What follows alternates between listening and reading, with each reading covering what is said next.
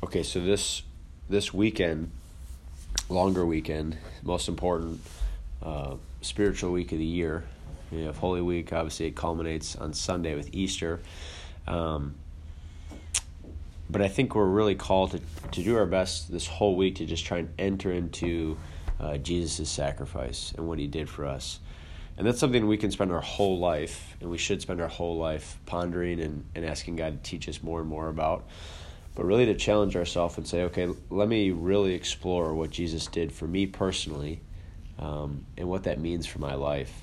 Uh, tomorrow, Thursday, is the Last Supper. And I think, uh, quick note, I just want to mention this because I think it's probably something we don't have too much knowledge of because most of us don't know too much about like uh, Jewish history or Jewish culture. Some of it gets lost. Um, but Jesus is instituting, on the Last Supper, he's instituting a new Passover. Well, what was the first Passover, right? When the Israelites are leaving Egypt, uh, the Spirit of God is passing over uh, Egypt. And people were going to die, what was their only means of salvation? How are they going to save themselves? Putting like the blood of the lamb over their door. That's right. So the blood of the lamb, they put it across wooden doorpost over your home. And so the blood of the lamb on the wooden post, if it was there, Spirit of God passes over you and you were saved. You did not die. Well, obviously, there's some really rich symbolism there, right? uh, Jesus' blood would go on this wooden post, and uh, we would now be able to be saved because of uh, what he did. Um, and so at the Last Supper, he's saying, This is my flesh, uh, this is my blood, the blood of the new covenant. Um, so he's saying through his body and through his blood, we can now achieve salvation right? So his cross and his death wasn't just obviously about himself. He's offering us a new Passover, a new means of salvation. And we're going to get into that today. For each of you, what does it mean to really carry your cross? Because I'm sure you guys have heard that plenty of times going to church. Jesus said, if you want to be a disciple of mine, you're called to carry your cross. Now, that can be really small or really big. Um, I think it's probably a mistake if you think, later in my life, I'm going to have one big cross I'm going to carry. That may be true, but I'm going to say today, Wednesday, you're going to have a bunch of small crosses you're going to carry. Turner, you spoke er- earlier this year, and I know t- I took a ton away from what you said about um, going through injury and how you had a, a serious cross and uh, it was something you struggled with, but ultimately made you physically, spiritually stronger. Um, and so for all of us, it's saying, okay, when we look at our crosses on a daily basis, sometimes the real small one on Wednesday, why is God giving me this cross? Right? And the Bible tells us that uh, God works for good for those who love Him. Everything is for our good. It doesn't say God does or gives easy stuff to people who love Him. He says it's for our good. So sometimes the good He's giving us can be a real challenge. So, two things we're going to look at today. First is Jesus speaking about His own death. Because I think death is a really hard, hard thing for all of us. To think about your own death or someone you love, to think about their death, is extremely challenging. But to me, it's so interesting when you hear Jesus speak about his own death and how he offers, you know, a, a truly God, God, godly perspective on it. Uh, this is in John 12. I'll start in verse uh, 20. Now, among those who went up to worship at the feast were some Greeks. So they came to Philip who was from Bethsaida in Galilee, and said to him, Sir, we wish to see Jesus. Philip went and told Andrew. Andrew went to Philip and then told Jesus. And Jesus answered them, The hour has come for the Son of Man to be glorified. He says, The Son of Man, he's referring to himself. Truly, truly, I say to you, unless a grain of wheat falls into the earth and dies, it remains alone. But if it dies, it bears much fruit. He who loves his life loses it and he who hates his life in this world will keep it for eternal life. If anyone serves me, he must follow me, and where I am, there shall my servant be also. If anyone serves me, the Father will honor him. Now is my soul troubled. And what shall I say? Father, save me from this hour? No. For this purpose I have come to this hour. So, Jesus speaking about his own death, is he running away from his own cross? No, it's a, it's a full on embrace, right? Now, we later find out in the garden that he, you know, he experiences a ton of anguish, saying, Father, you know, if you will it, take this cup from me, but not as I will, as you will. So it wasn't easy for him, right, in any means. But he's embracing uh, his cross, and he knows, Jesus has this clarity. He knows God has given me this mission, and I'm on earth for this mission.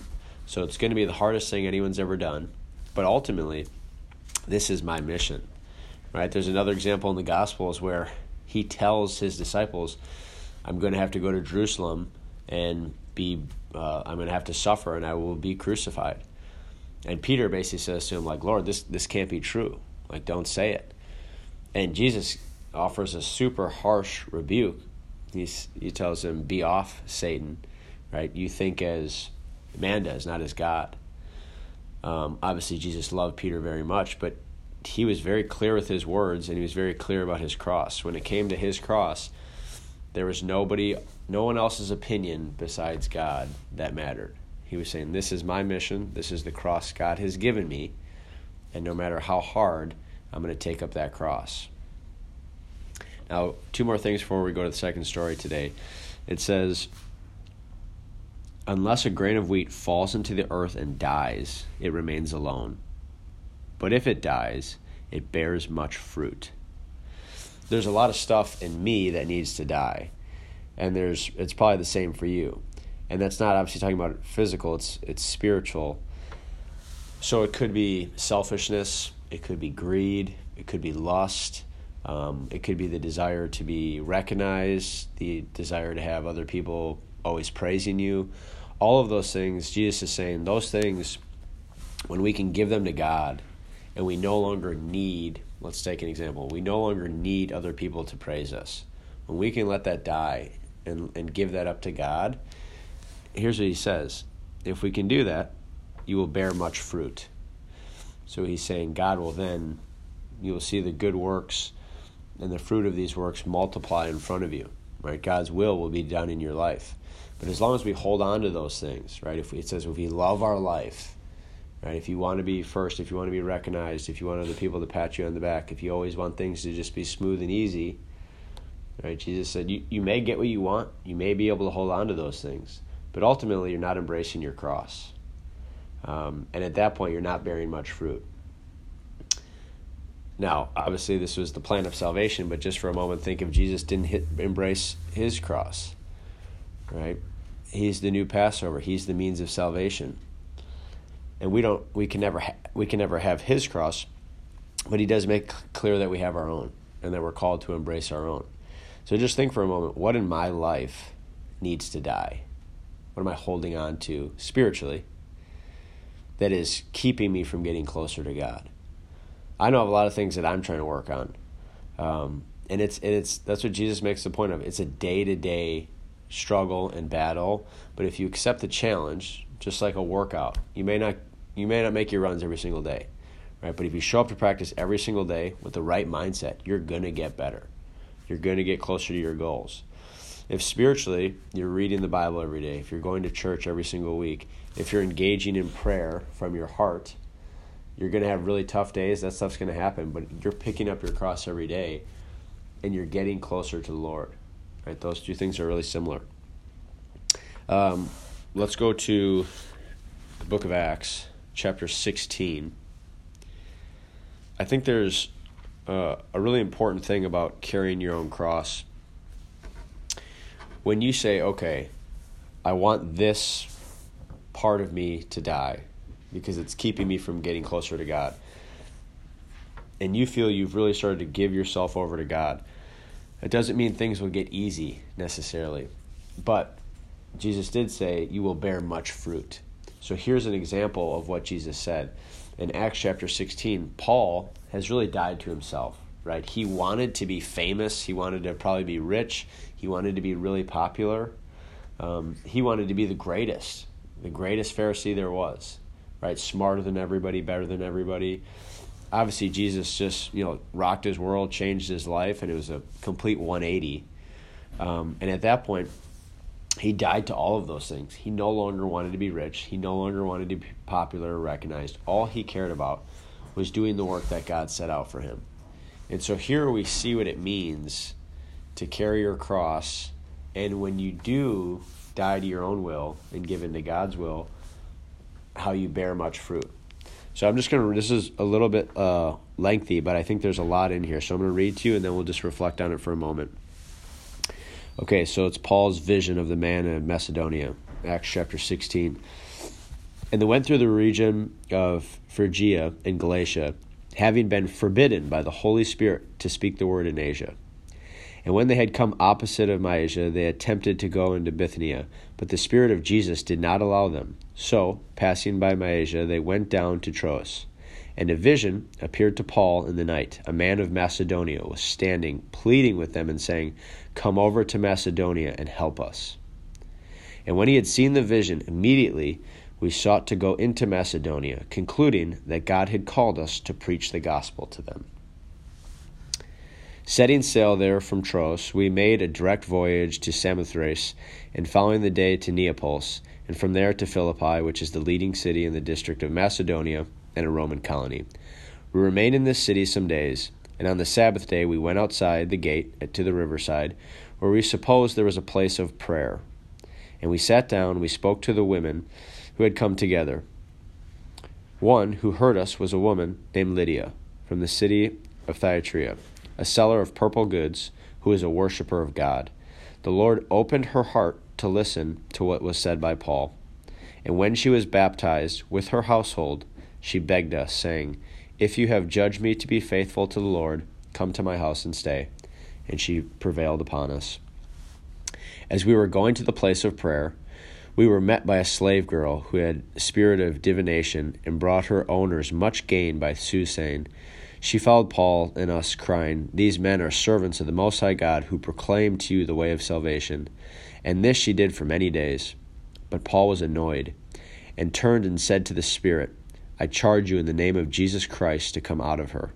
And it came out that very hour. But when her owners saw that their hope of gain was gone, they seized Paul and Silas and dragged them into the market and placed them before the rulers.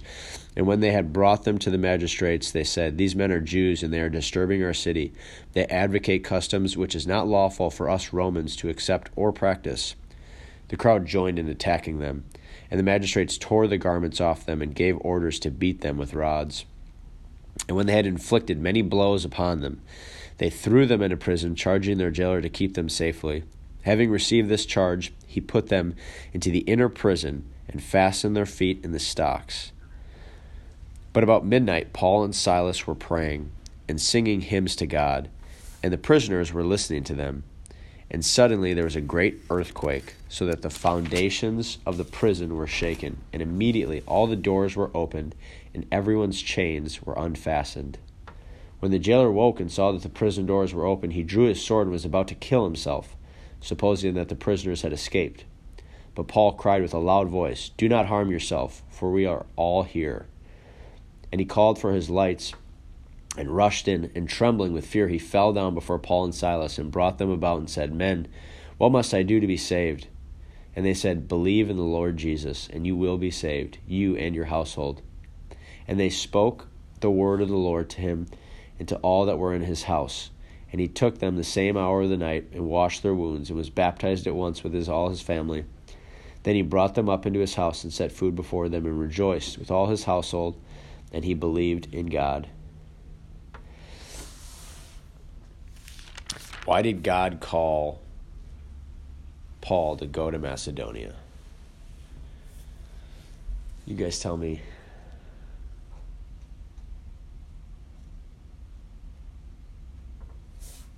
Who are the people he encounters there? That woman, the lady that was possessed, and the uh, jailer.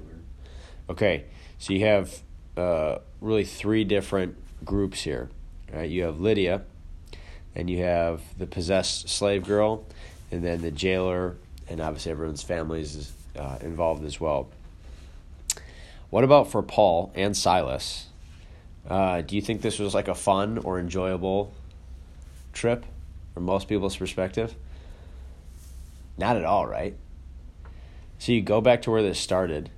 Uh, Paul has a vision in the night. Come over to Macedonia and help us. Right? This man is crying out.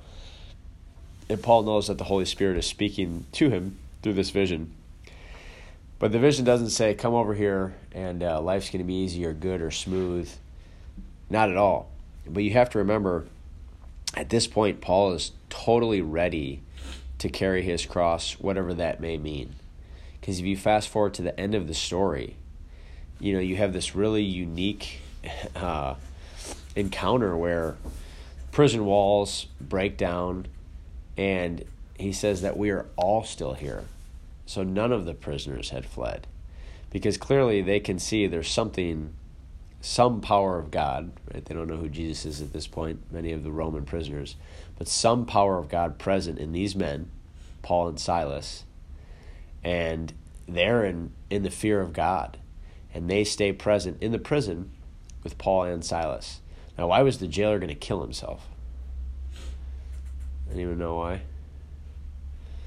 Like a tradition? Like if you didn't do your job, you had to kill yourself or something? Yeah, just Roman law. If you were in charge of a prison and even one guard escaped, you'd be put to death.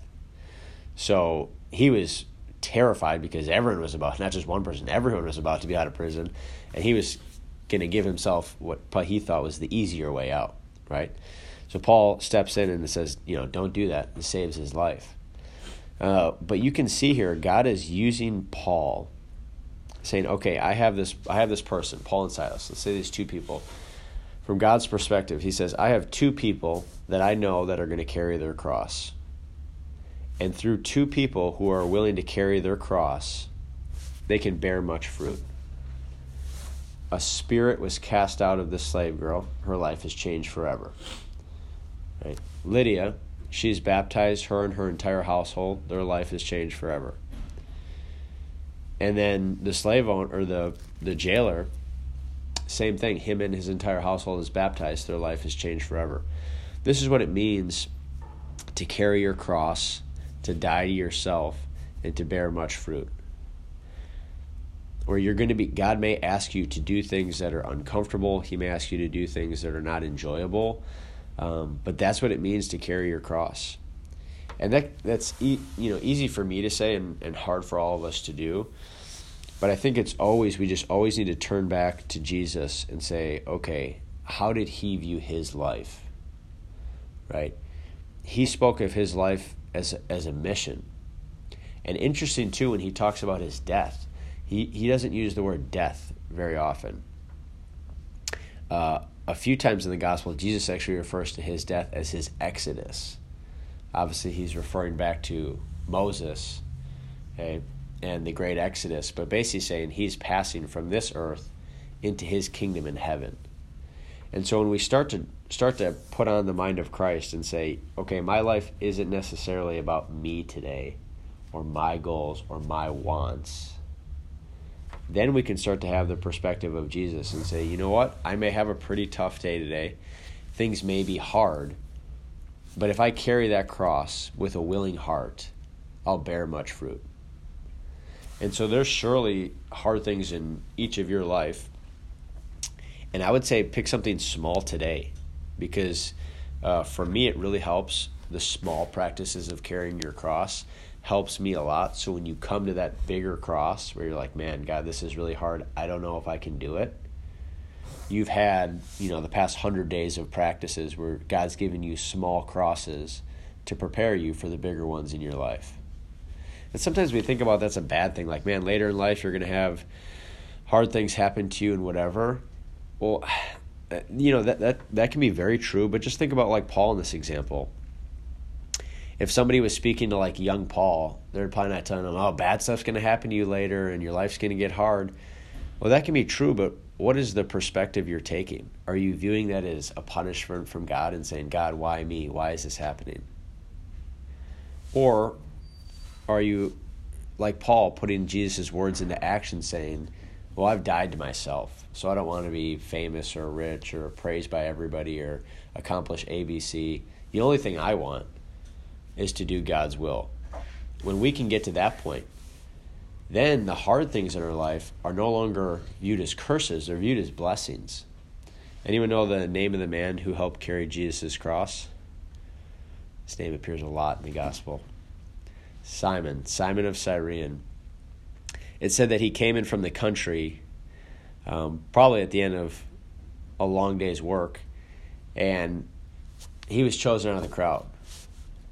Probably a really big, strong guy. And I'm just speculating, but I can imagine him thinking, why the heck did you pick me? Right? Because now that was a huge point of shame to carry what he thought was a criminal's cross. He probably thought, are you got to be kidding me? Right? There was no bigger shame upon him and his family to carry a criminal's cross to a crucifixion. That, what he put, maybe thought was the greatest curse of his life was truly the greatest blessing. He got to carry the literal cross of Jesus Christ. Right? What an honor for him. Now, he may have never known that his whole life, he may have never realized it, right? But God made him big for a reason. He put him in that place for a reason. And he gave him what may have felt like a curse, the greatest blessing of his life. So we've got to really challenge ourselves and say, what are the things that are happening in my life that I don't like I don't want to do, and I don't understand why they're happening. Because you may not have you may not have the answers. I know for myself, there's a lot of times where I say, God, I don't get it. I don't know why this is in front of me. I don't know why I have to do this. But ultimately, I'm going to go ahead and trust you on this. And one prayer I'd I'd encourage you guys to say um, when things are hard or you're having a really bad day or there's something in front of you that's challenging is just to say, Jesus, thank you for the cross you've given me help me to carry it today. Thank you for the cross you've given me. Help me to carry it today. I know it's super helpful for me because it totally reshapes my mindset. It's no longer about complaining or thinking, why me, God? But opposed to saying, okay, if Jesus carried his cross, if he basically ran to his mission, if he ran to the cross with open arms because he loved us, surely I can go through my day and pick up my cross